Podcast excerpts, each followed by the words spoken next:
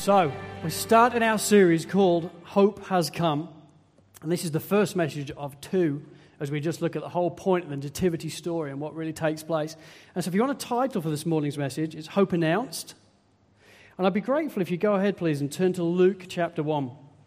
This week we're going to look at Luke chapter one, next week we're going to look at Luke chapter two, and then the week after that is Christmas, and I'm just really excited to be able to do this series with you. You see, in so many ways, we're going to be reviewing stories over this week and next, which will no doubt be very familiar to many, if not all of you. And yet, I think so often, sometimes, we, although we're very familiar with the stories, we're not fully engaging our brains when it comes to the stories, because we don't really stop and consider, you know, why did this happen? And what was the big deal about the way it all took place? And I'll confess to you right up front, there's no doubt that within these two chapters, there are some outrageous claims. I mean, honestly, when you stop and consider what the Bible says about the nativity story, it is it is outrageous. It is bordering on illegal. There are many things in it you just think, are you, are you for real? Do you actually really believe that? And certainly as a young man myself, I was certainly very challenged by stories like the Nativity, and I was challenged by stories like the Nativity because I was challenged about how authentic the Bible really was or not. I wasn't that convinced about it. So Santa, Easter, Tooth Fairy, they all got loaded together, and I thought of the Bible as somewhere in the midst of a lot of that stuff. And so how does it really work? And I just wasn't convinced that this really was authentic. How can it be trusted at all? And so that really started a search in my life at the age of around nineteen years old, to really discover, is the Bible really real? Is it really what God wrote all those years ago? Or is it just a book of myths, a fairy story, something else that, you know, isn't really true, but so many people believe in? And what I discovered, amazingly, is that the evidence for the Bible is overwhelming. There is so much evidence out there about this book that I became absolutely convinced that this is, indeed, God's Word. The sheer amount of manuscripts we have, there are thousands of manuscripts written on papyri, the Hebrew and the Greek, and all the different writings that went with it. There are thousands of them that you can take a look at and you can see. And anybody knows about textual criticism, the more you get, the more confidence that you can have in the reliability of what is really written there. The way they were copied out. Monks would get the original, and then they would have the original, and then they would copy copy it all over, and then they would start again, and they copy it all over. And they believed, they were misinformed, but they believed that if they got a jot or tittle out of place, which is the, the smallest two Hebrew letters, if they got those remotely out of place, God would strike them down and they'd die. So they took a lot of time to make sure this was definitely right, because they because the way they believed, what they believed, the way the Bible holds together internally, written by different writers in different genres, but the way it holds together over hundreds of thousands of years, things that they couldn't have known about one another, but then there's a storyline that runs all the way through. And so I really came to a place of thinking, this really is God's Word, and the book of Luke really helps us have a great deal of confidence in God's Word. You see, this, what we have here this morning in Luke chapter one, has been written by a doctor, and it's actually a book of history. Verses one through four, Luke says this. He says, "Inasmuch as many have undertaken to compile a narrative of the things that have been accomplished among us, just as those who are from the beginning were eyewitnesses and ministers of the word have delivered them to us, it seemed good to me also, having followed all things closely for some time past, to write an orderly account for you, most excellent Theophilus, that you may have certainty concerning the things you have been taught." Theophilus, a Roman, had been taught a lot of things. He had been taught by his parents and by family that Jesus apparently came as a virgin, and then but came by a virgin mum, and then he lived up and he was sinless, and then he died on the cross and he was resurrected. And basically, he, he wasn't sure about it. He wanted to believe it, but he wasn't sure. So he hires a doctor, a medical doctor by the name of young Luke, and he sends Luke off with a load of cash to go and visit people and find Mary and find Elizabeth and find Zechariah and find the disciples and write out for me what they tell you. He takes all the different eyewitness reports and he writes them down. He writes them down right here. That's what you've got in front of you. A doctor's eyewitness account as he interviews different people who were actually there, and then he writes out for us what indeed he says. Why? So that Theophilus, and indeed us, can be certain about the things that we've been taught. He wants us to be able to know, guys, I've talked to them. I've talked to Mary. I've talked to the disciples. I've talked to Zechariah. And that's why we can know then that this is absolutely true. And in verses twenty-three, twenty-six then, through thirty-eight, which is where we're going to spend our time today, he talks about the birth of Jesus, hope announced. Let's read it together. In the sixth month, the angel Gabriel was sent from God to a city of Galilee named Nazareth, to a virgin betrothed to a man whose name was Joseph of the house of David, and the virgin's name was Mary. And he came to her and said, "Greetings, O favored one, the Lord is with you." But she was greatly troubled at the saying and tried to discern what sort of greeting this might be. And the angel said to her, "Do not be afraid, Mary, for you have found favor with God. And behold, you will conceive in your womb and bear a son, and you shall call his name Jesus. He will be great, and he will be called the Son of the Most High. And the Lord God will give to him the throne of his father David, and he will reign over the house of Jacob forever. And of his kingdom there will be no end." And Mary said to the angel, "How will this be, since I am a virgin?" And the angel answered her, "The Holy Spirit will come upon you, and the power of the Most High will overshadow you. Therefore the child to be born will be called Holy, the Son of God. And behold, your relative Elizabeth in her old age has also conceived a son, and this is the sixth month with her who was called barren. For nothing will be impossible with God." And Mary said, "Behold, I am the servant of the Lord. Let it be to me according to your word." And the angel departed from her. Let's pray. Lord, as we gather around your word today, written by you through your servant, Doctor Luke, Lord, would our eyes be open to the true historical data that we have in front of us? Would our hearts be open then to you, Lord? Would you blow us away as we relive and rewalk the paths of your angel Gabriel turning up and announcing the coming of your Son? Lord, would we be freshly amazed? Would our eyes be opened? Our hearts be freshened? And would we truly gaze at you? Amen. This story that we've just read is indeed somewhat familiar, isn't it? And many of us have heard it many, many times. And many of us have heard it because we've been to schools where they'll perform a nativity. And for many of us, that's both enjoyable and a scarring experience. And so as I read this, and as I've read it this week, I have images in my mind of the angel Gabriel being like a four-year-old who's about this tall with blonde hair, and she's got a, she's got her dad's coat hanger sort of around her head with tinsel on the top, and, "Hello, I am Gabriel." And you're like, yeah, that's that's lovely. And then Mary and Joseph come in, and Mary's like five and Joseph's four, and they've both got their tea towels on their heads with their dad's belt wrapped around them. And, and, and you sort of relive the nativity story through the eyes of a, a four-year-old, and baby Jesus is always a doll. And, and it kind of scars you a little bit. So you come back to the text, you come back to where they're getting it from, and it can, I think, be a bit, little bit tricky to get beyond the images that we have in our minds of young children performing in front of parents, waving now and again. And yet, as we gather around this word and we allow Luke to speak for himself, I think to gather what is being said here is truly amazing, because it's truly profound. See, in verses twenty-six through twenty-seven, Luke sets the scene. He takes time to set the scene for us of where this hope-announced event is going to take place. And it is indeed quite a scene. In verse twenty-six, he says, in the sixth month. In the sixth month of what? Well, in the sixth month of Elizabeth's pregnancy. So Mary's relative Elizabeth is also pregnant. And in the sixth month of her pregnancy, the back end of what she is about to go through in pregnancy, the angel Gabriel was sent from God to a city of Galilee named Nazareth, to a virgin betrothed to a man whose name was Joseph of the house of David, and the virgin's name was Mary. Okay, so we're setting the scene. And the scene begins in Nazareth. Now, wherever you see the word Nazareth, you always see after it, in Galilee.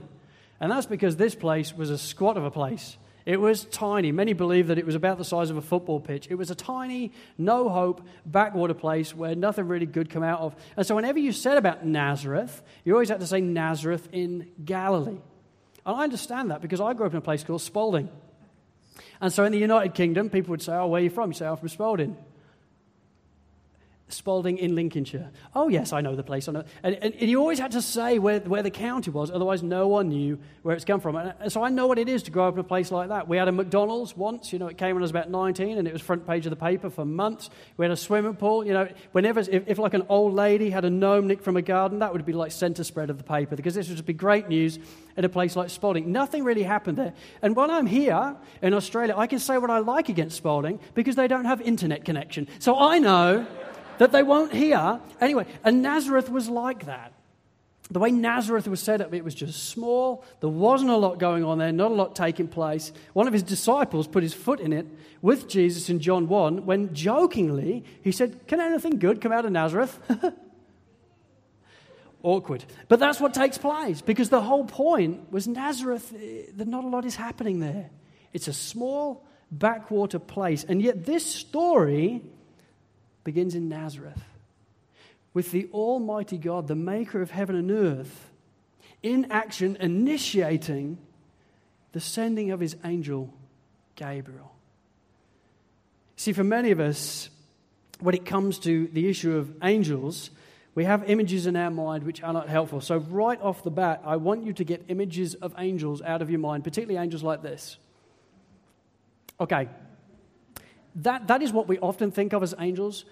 I don't not want to die and go to heaven and come out as one of those bad boys. That is that is an overweight toddler with wings. That is appalling. That is that is horrendous. And so often we have that type of image in our mind when we read the word angel in the Bible, but it is it is hideous in all varieties. And one of the things that, that is definitely true of this angel is, as I look at that, terrified is not a word I think of.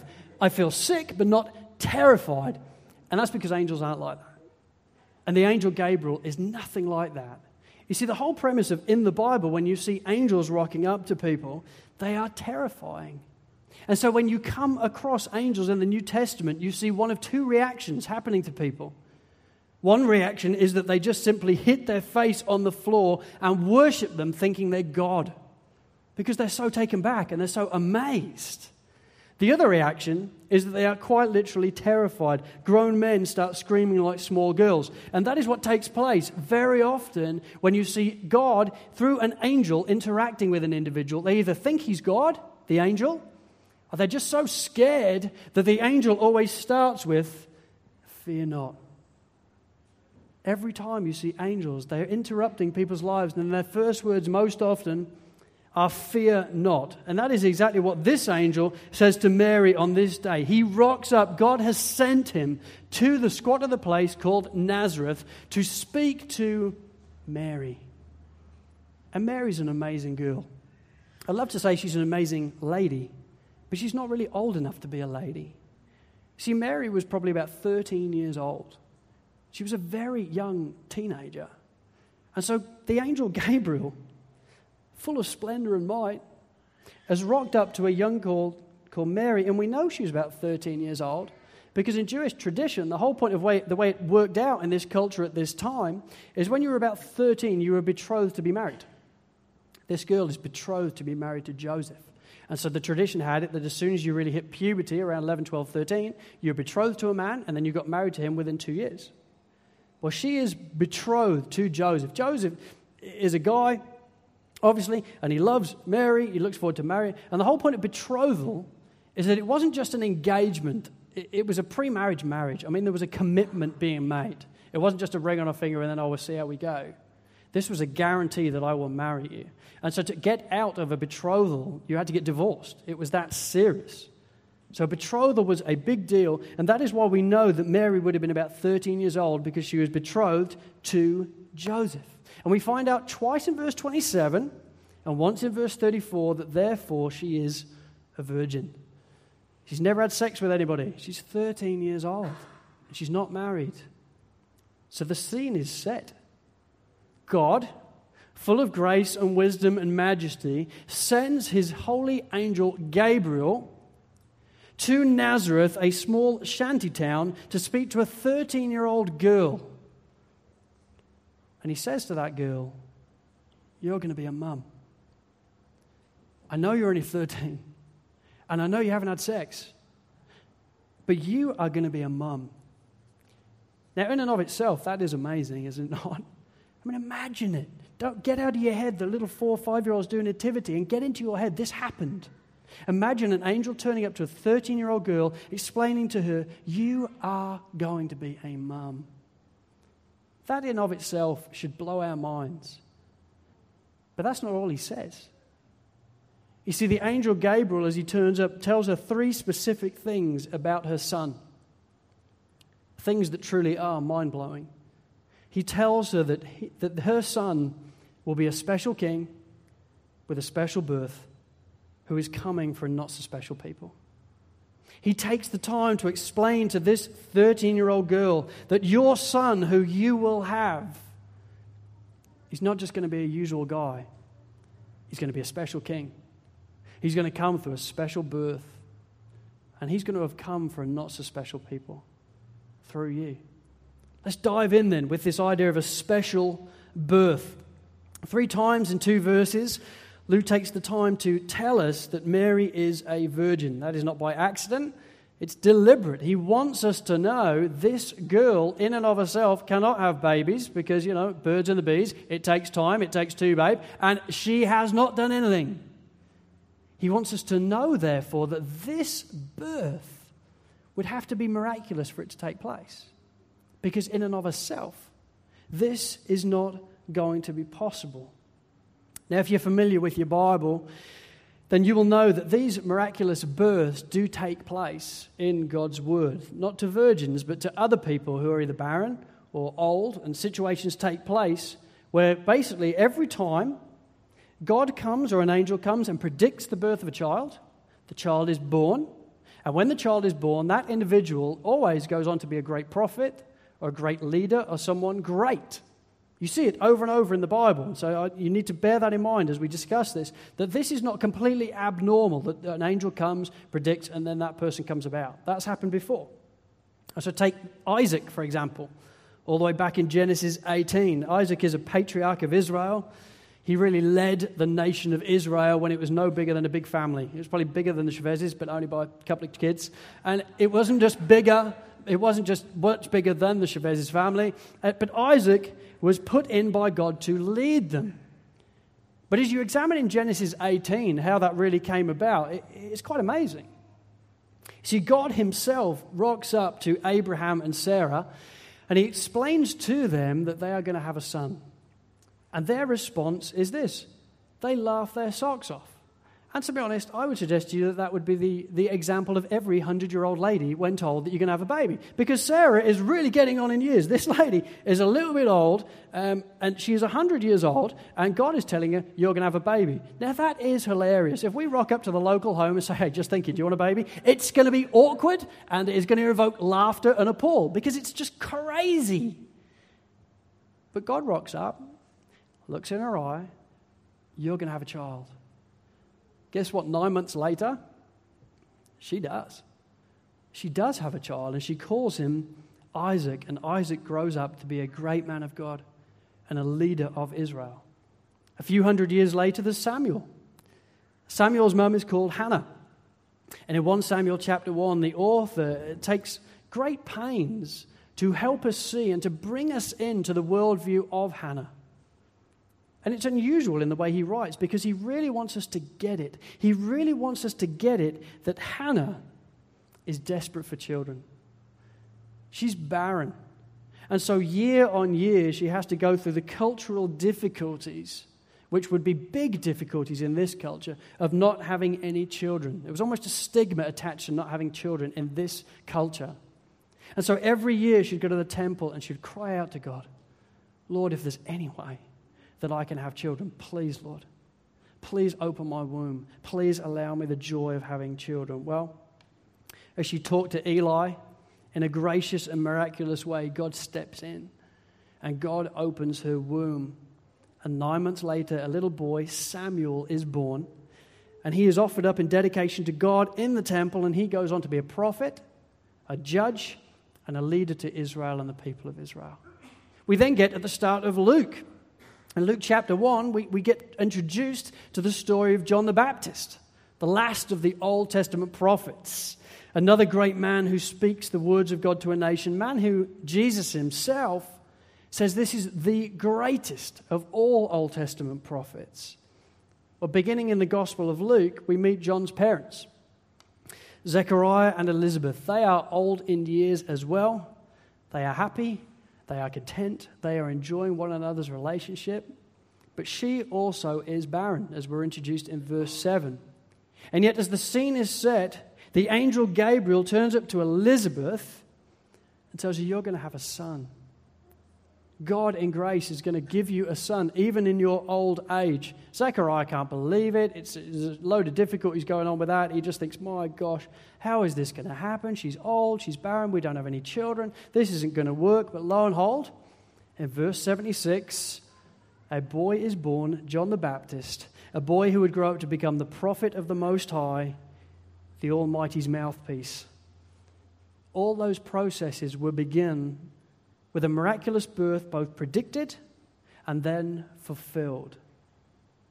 Now, on the face of it, it's not therefore hard to see in the Bible that maybe this is all that's happening here in Luke. It's a predicted birth, and we would therefore know that because it's a predicted birth by an angel or by God, that that child would grow on to be great. And we can read it and assume that that is all that is really happening here, incredible though that is. And at first glance, it looks like that. Read verse twenty-eight.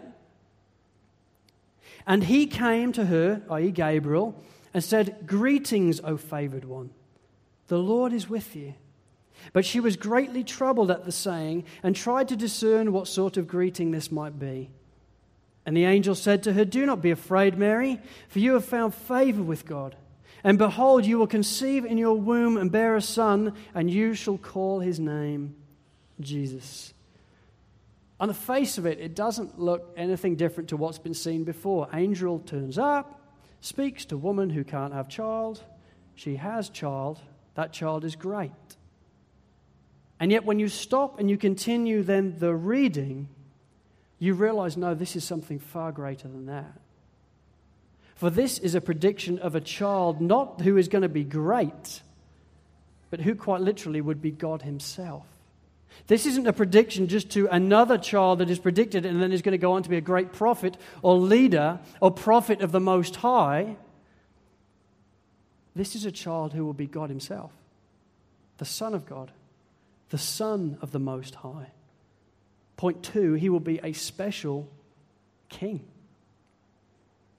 See, all the way through the Old Testament, we're told that there would be a day to come when God himself would come to earth. All the way through the Old Testament, it's prophesied and predicted and seen, and we'll look at that more next week as we trace the storyline of the Bible, and we see it all points to Jesus. And all the way through the Old Testament, that's what you see, shadows and types, pointers, pointing us to the special king to come, what God is going to be like, what form he is going to be in when he arrives, when God incarnates as a special king. And so throughout the Old Testament, we learn that he's going to come through a certain family. We learn that he's going to lead his people perfectly. We learn that he's going to be a king, and yet he's going to be unlike any king that's gone before. We learn that he's going to care for people in a way that no king ever has before. And we learn that this king is going to be the rightful heir to King David's throne.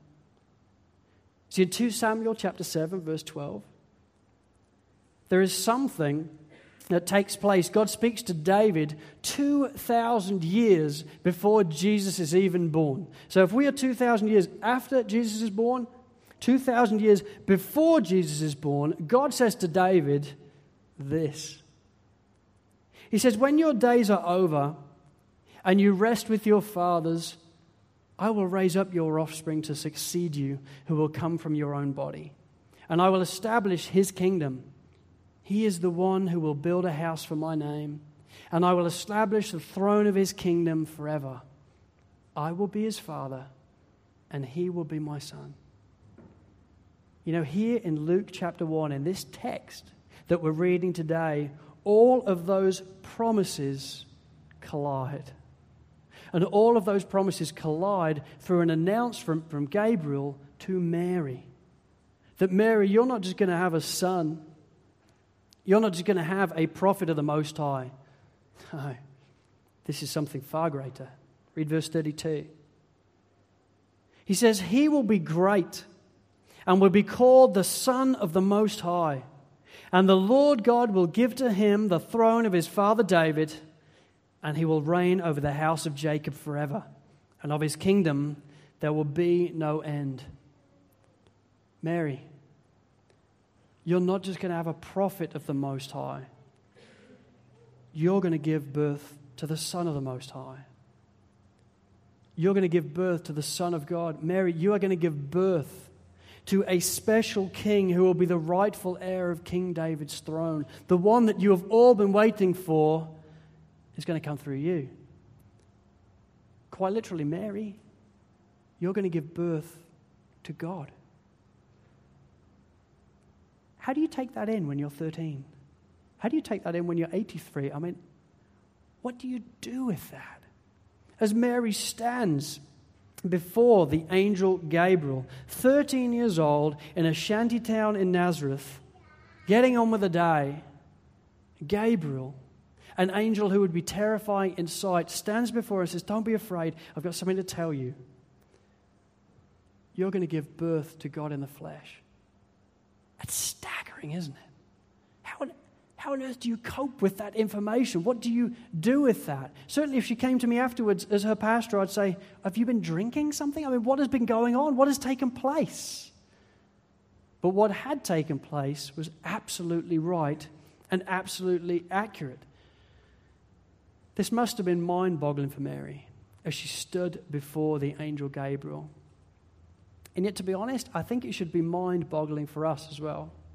Because as you play forward what has taken place, what we are learning about here is simply incredible. Because as we let this text unfold, and as we lead it into Luke chapter two and Luke chapter three and Luke chapter four, what you realize is right here, God... It is being announced by Gabriel that God, the almighty Son of God, is going to become flesh. The one who spins the galaxies is going to take on bone and muscle and tissue and skin and walk the earth just like us. Just let that sink in a moment. The one who breathed out the sun is going to know what it is like in the flesh to sit outside in the middle of a hot sunny day, needing a drink because he's thirsty because it's so hot. The one who spins the galaxies is going to know what it is then like to lie on a hill with his disciples getting cold as he looks at the stars and looks at that which he breathed out and sustains so that not one is missing. The one who by his own word breathed forward the sand and could number every grain of sand on every seashore and every desert, would be the same one that in the heat of the day would stop to brush sand off his own feet as he took on flesh. The maker of heaven and earth would know what it is like to be a helpless baby. He would know what it would be like to be a vulnerable child. He would know what it is like to walk through the teenage years with all the pressures and challenges, and he would know what it is like to be an adult. And he would know it because the maker of heaven and earth took on flesh and became one of us. Emmanuel, God with us. Now that's incredible, isn't it? two thousand years ago, Gabriel stands to Mary and says, "You're the one. You are going to be the mother of the Most High God." And she does become the mother of the Most High God, as we'll see next week. Jesus is indeed born of the flesh, and he becomes a human just like us. You know, through this reality, we now have a hope of salvation, do we not? Through the birth and death and resurrection of Jesus Christ, we have a way genuinely and wholeheartedly of coming to know God as our Savior, as our Redeemer, and our Lord. If he did not put on flesh, the story is over. But because he became flesh for us and then died and rose again, we can now have life and life in abundance through putting our faith in him and repenting of our sin. But that's not all. Because in grace he was willing to put on flesh, here's what I want you to understand. Because he knows what it is to be human, for you now as Christians, you have one you can go to even in the difficult circumstances. And he completely and utterly understands. And he understands not because he's some far-off God pointing the finger saying, oh, yeah, that must be awful, try this, try that. He's a God that took on flesh and says, yeah, I know how that feels because I'm human like you. I took on flesh just like yours. You see, when you examine the life of Jesus in the book of Luke, what you see is that this God-man was indeed man. He was fully God and fully man. And in Luke, we see his manhood several times. He's born into the poverty of Mary's house. They didn't have a lot of money. They never had a lot of money. It's believed that Joseph died not long after Jesus was born, and so he ended up really bringing himself up in different years as the later years went on. They were poverty-stricken. And so Jesus knew what it was to go without. He was thirsty. He knew what it was to experience real hunger and real tiredness and exhaustion at the end of a long day. Relationally, he knew what it was to be bereaved. He knew what it was to lose a close one. He knew what it was to be betrayed. And he knew what that felt like as a human when somebody lets you down so heroically and so hugely. And in his adulthood, he knew what it was like to face death. You see, quite literally, in Jesus Christ, God in the flesh, we have a God who completely understands our circumstances. And that changes everything. See, maybe you're here and you've been praying for some time over a bereavement. Maybe you've lost somebody close to you. And to be honest with you, you, you come to church and you put your face on because it's it's church. But then after church and every evening, you're upset. You're weeping because you've lost somebody close to you, either a spouse or a loved one or a friend, and it's almost unbearable as you think what has taken place. Well, folks, two thousand years ago, God came in the flesh, and he knows what it is like then to stand at the graveside of a close friend and weep and cry. And so in your bereavement, you have a God who can go to, full of grace, who knows exactly what you are going through in your bereavement, because he's been through it too. Maybe you're going through a situation where you've been betrayed. Something's happened in work, or something's happened in your life, or something you're going through, and you just feel completely and utterly betrayed, and you can wonder, Lord, what am I going to do? How do I cope with this? Well, we have a God in heaven that put on flesh and came after us, and then who witnessed his own betrayal for just a few pieces of silver at the hand of a man that he had discipled and trained for the last three years. In your betrayal, you have a God who knows exactly what you're going through and who can empathize with you because he too became flesh and he too was betrayed. Maybe you're going through a health scare, something that is happening in your life, a serious health challenge, and the fruit of that is just anguish and worry. Am I going to die? What is going to happen? If I don't die, just how long? How, how debilitating is this going to be over the years of my life? And it can produce, seriously, great anguish in our hearts and our lives. I know it can. Well, the God in heaven took on flesh, and the night on which he was betrayed, he cried out to God in the Garden of Eden, sweating blood, such was his anguish, saying, Lord, if there is any other way, please let it be. Your God in heaven knows what it is to walk through situations that cause great anguish, and he will help you in your anguish because he knows how it feels. And he now responds and sits at the right hand of the Father. We're giving us access to the Father, who says that in grace and mercy, he'll be there for you. One who knows bereavement, one who knows anguish, one who knows tiredness, one who knows need. Because he took on flesh and he came after us. Even in the most trying of circumstances, we have a God who understands And he understands because he became man. You know, maybe you're here today and you don't know Jesus as your Lord and Savior. You're not a Christian, and maybe therefore you were like me, like used to be, and you'd, you'd come out to Christmas and come out to Christmas events because that's what you should kind of do. But you can't see what's all the fuss is about. I mean, what is all the fuss about? I mean, every year we rock up, we sing a few carols over this guy who was apparently born. Well, whoop-de-doo. That, that's so encouraging, so, so nice. And I'd agree with you. If Jesus was only a man, this is pointless. But the Bible doesn't claim he was only a man. And I don't believe he was only a man. The Bible claims that he was God. That God came in the flesh, that he came and then at the age of thirty-three died and rose again so that anyone who would put their faith in him would have life and life in abundance. If we're celebrating a man, we may as well pack our bags, enjoy a bit of food and then not come back again because this is pointless. But if we're celebrating God who came after us on a rescue mission, I want to celebrate that every day of my life.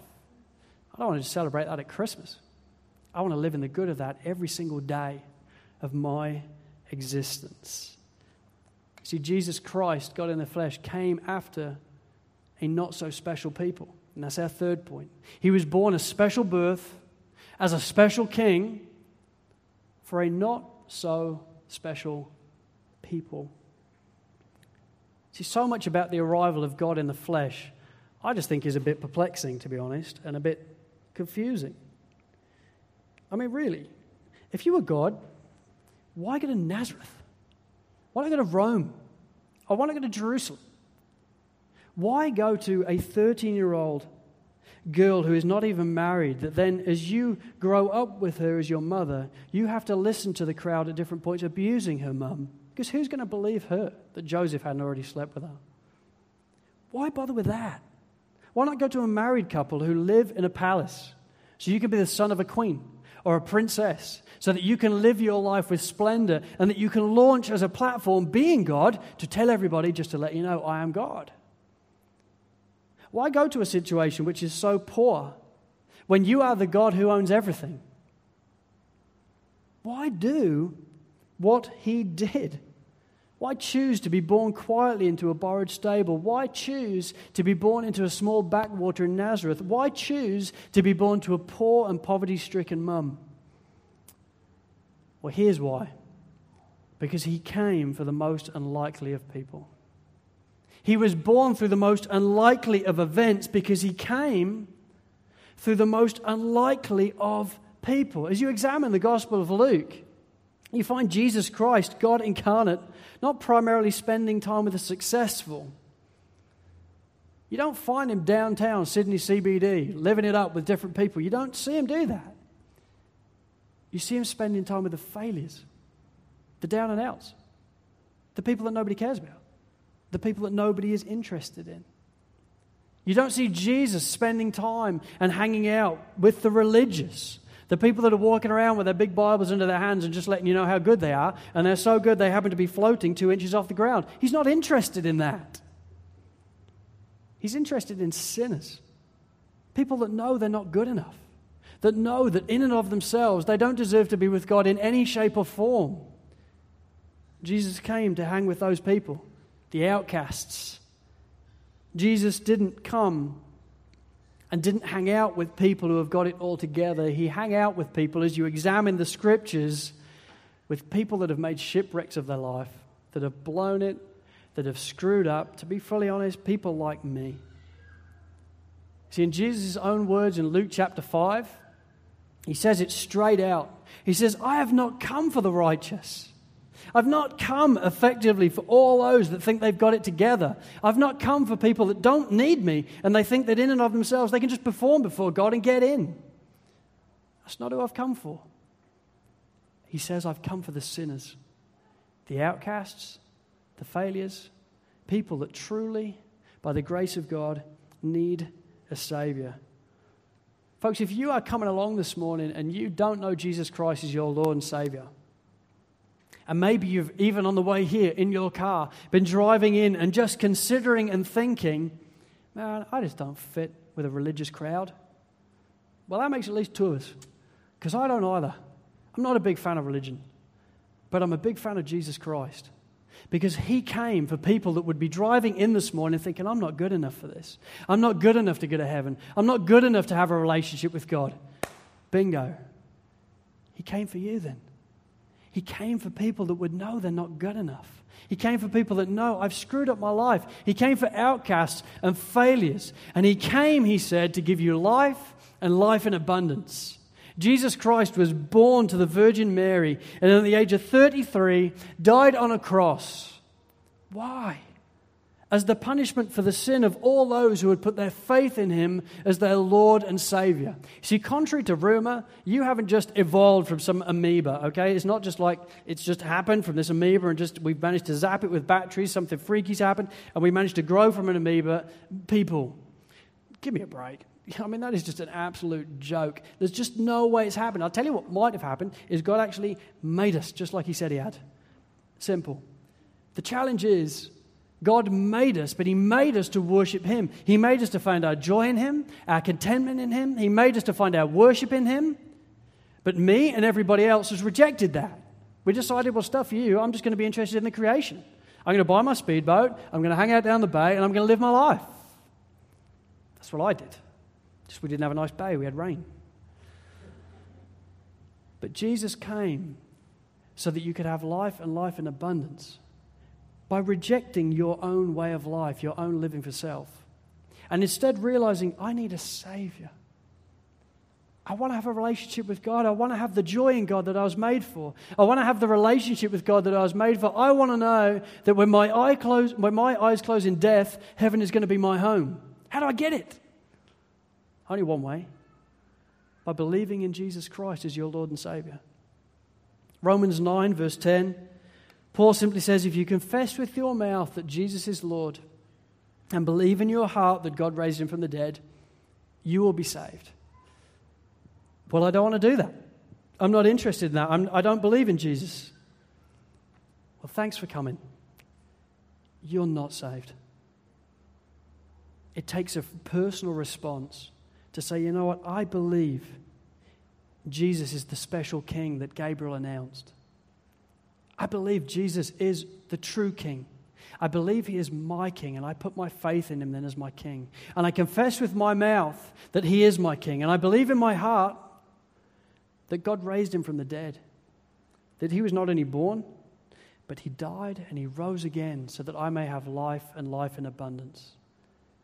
When you do those things, salvation is your story. It's my story.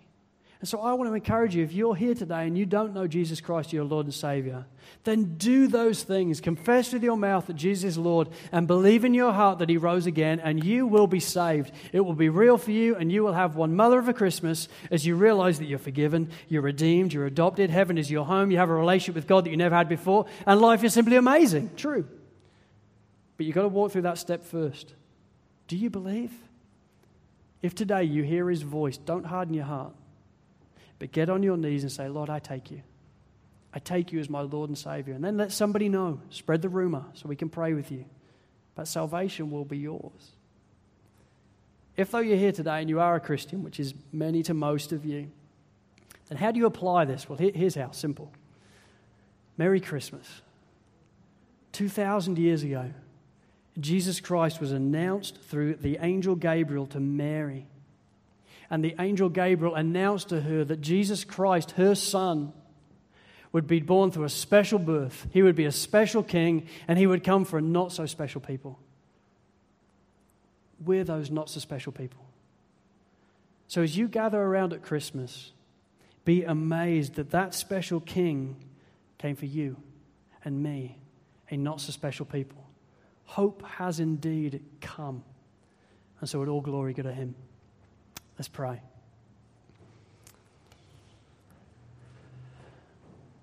Lord, it is a pure thrill to review a story that isn't actually about five and six-year-olds acting it out, but it is a story written in history, a story of truth. Lord, thank you for coming after us. Thank you for putting on flesh. Thank you for pursuing us, for this is all your initiative, even at the start of this text. We are introduced to the whole Christmas story through the words that you sent the angel. This is all your initiative. And so, Lord, thank you for saving us. Thank you for coming after us. And Lord, would we regularly over this Christmas season return to give you thanks, for you are worthy, Lord. Amen.